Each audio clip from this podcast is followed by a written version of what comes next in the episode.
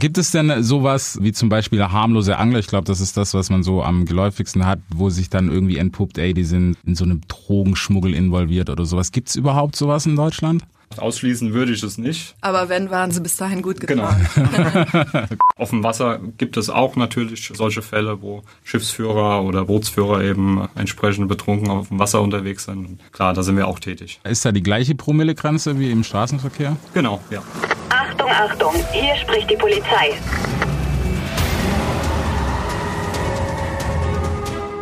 Alles, was du jetzt hörst, kann für deine Karriere im öffentlichen Dienst verwendet werden. Die Polizei im Verhör.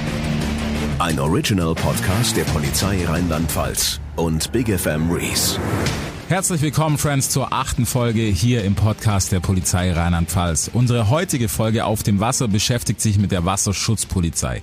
Wenn es hier und da mal unverständlich wird, heißt, ihr sagt irgendwas in Beamtendeutsch, was niemand versteht, haben wir unseren Buzzer ist dann das Stichwort für euch, das Ganze mal zu erklären, sodass das auch jeder versteht. Außerdem gibt es am Ende der Folge noch die Fragen, die man normalerweise sich nicht trauen würde, der Polizei zu stellen. Jetzt aber erstmal zu unseren beiden Gästen heute, nämlich Katharina und Daniel. Schön, dass ihr da seid.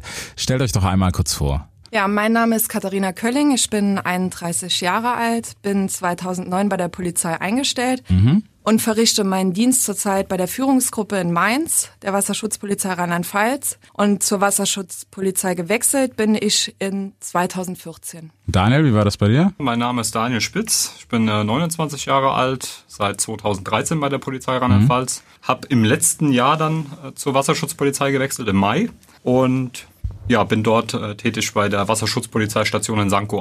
Was ist denn genau die Wasserschutzpolizei, beziehungsweise was macht ihr da genau? Ich glaube, davon hat ja so wirklich keiner ein Bild. Ja, also was machen wir als Wasserschutzpolizei? Unser Haupteinsatzgebiet ist natürlich das Wasser, die Bundeswasserstraßen in Rheinland-Pfalz, der Rhein, die Mosel, die Saar und die Lahn. Wir haben insgesamt über 600 äh, Wasserstraßenkilometer zu überwachen und kontrollieren die Berufsschifffahrt, die Okay. Binnenschifffahrt und führen äh, Kontrollen in der Sportbootschifffahrt durch und äh, natürlich auch Umweltkontrollen, wenn äh, Gewässerverunreinigungen sind. Und natürlich auch ganz normale Kontrollen an Land, wo wir auch zuständig sind. Das ist zum Beispiel in den Häfen, an den Ufer und den Anlagen. Daniel, seid ihr da irgendwie eingeschränkt, wenn ihr dann ans Land geht und da kontrolliert oder habt ihr da die gleichen Befugnisse wie alle anderen bei der Polizei? Nein, also wir sind ja ganz normale Polizeibeamte und äh, haben auch dieselben Befugnisse wie die Kollegen auch an Land. Deswegen sind wir da nicht eingeschränkt. Also, Für den Job braucht man da eigentlich einen Bootsführerschein? Ähm, wenn man da anfängt, braucht man zunächst keinen Bootsführerschein. Ist natürlich immer hilfreich, wenn man einen hat. Wir machen eine zweijährige Sonderausbildung, wenn man äh, zur Wasserschutzpolizei wechselt. Und während dieser Ausbildung macht man dann quasi den Führerschein, also ein sogenanntes Reinpatent heißt das bei uns. Okay. Das dauert dann insgesamt drei Jahre nochmal, also bis man dieses Reinpatent hat und äh, dann ist man dann fertig und äh, hat dann quasi seinen Bootsführerschein. Wo sind denn bei euch gerade die Haupteinsatzgebiete? Findet alles nur auf dem Wasser statt? Also Haupteinsatzgebiet ist natürlich das Wasser. Der Rhein ist eine der verkehrsreichsten Wasserstraßen der Welt. Ich habe mal nachgeguckt, also jährlich passieren den Rhein circa 60.000 äh, Binnenschiffe.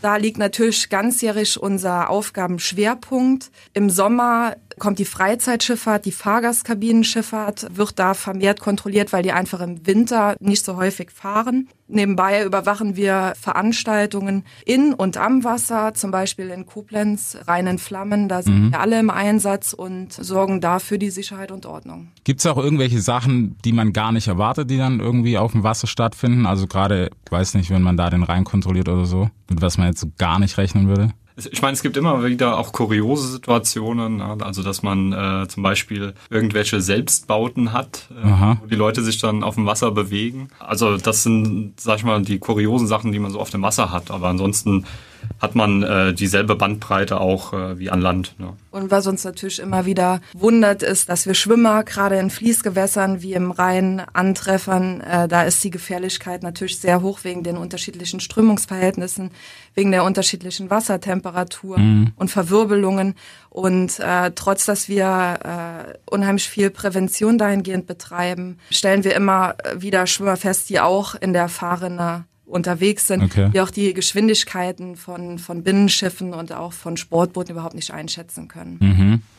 Okay, gibt's da irgendwelche Voraussetzungen, die man haben muss, wenn man gerade zur Wasserpolizei will? Oder was hat euch bewegt, Katharina? Also Voraussetzung ist natürlich das abgeschlossene Studium an der Hochschule der Polizei. Und sonst braucht man eigentlich keine Voraussetzungen für zur Wasserschutzpolizei zu wechseln.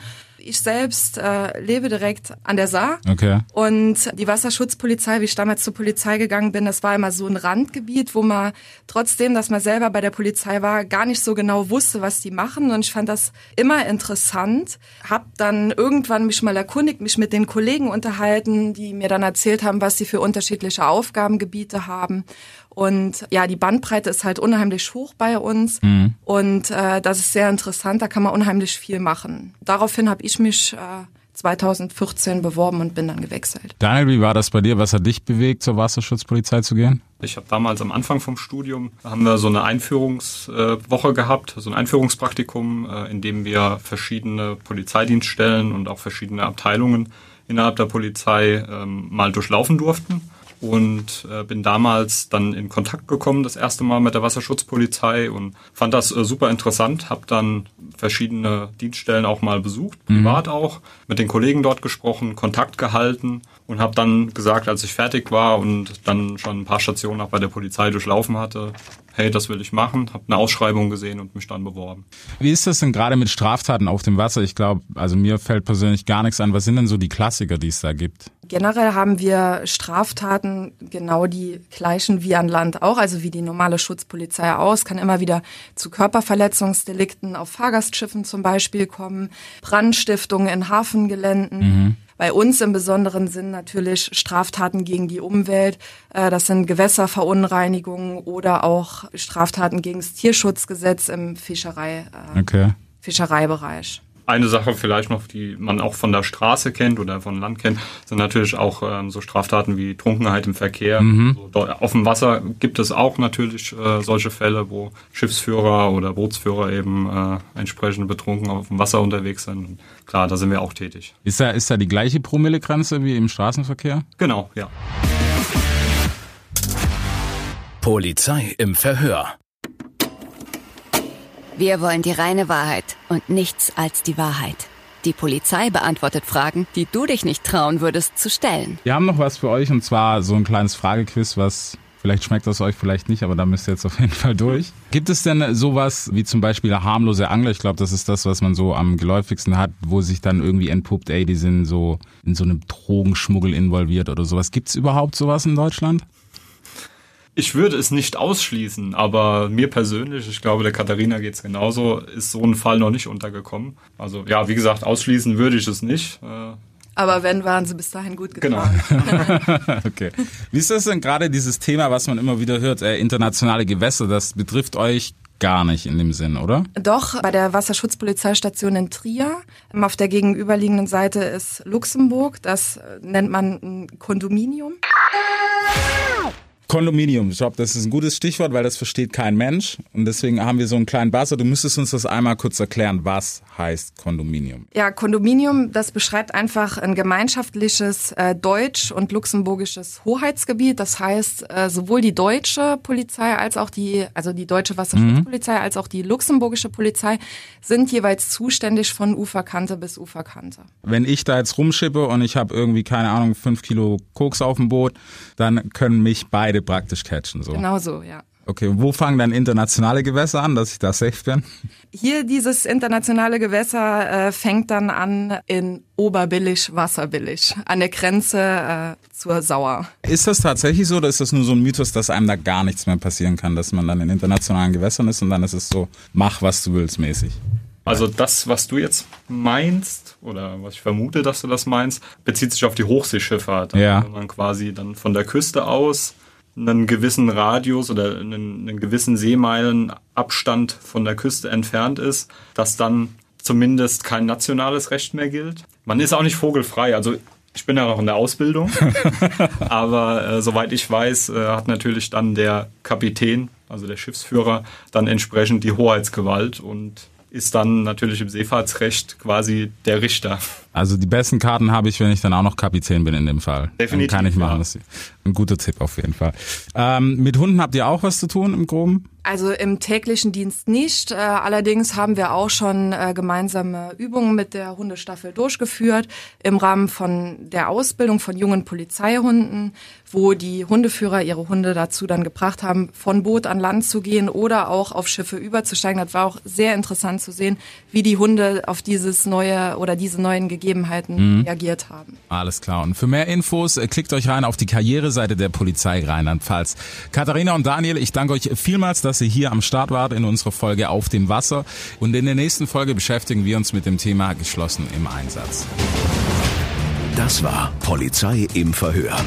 Ein Original Podcast der Polizei Rheinland-Pfalz. Willst auch du deine Karriere bei der Polizei starten? Dann klick dich jetzt zur nächsten Folge oder auf die Karriereseite der Polizei Rheinland-Pfalz.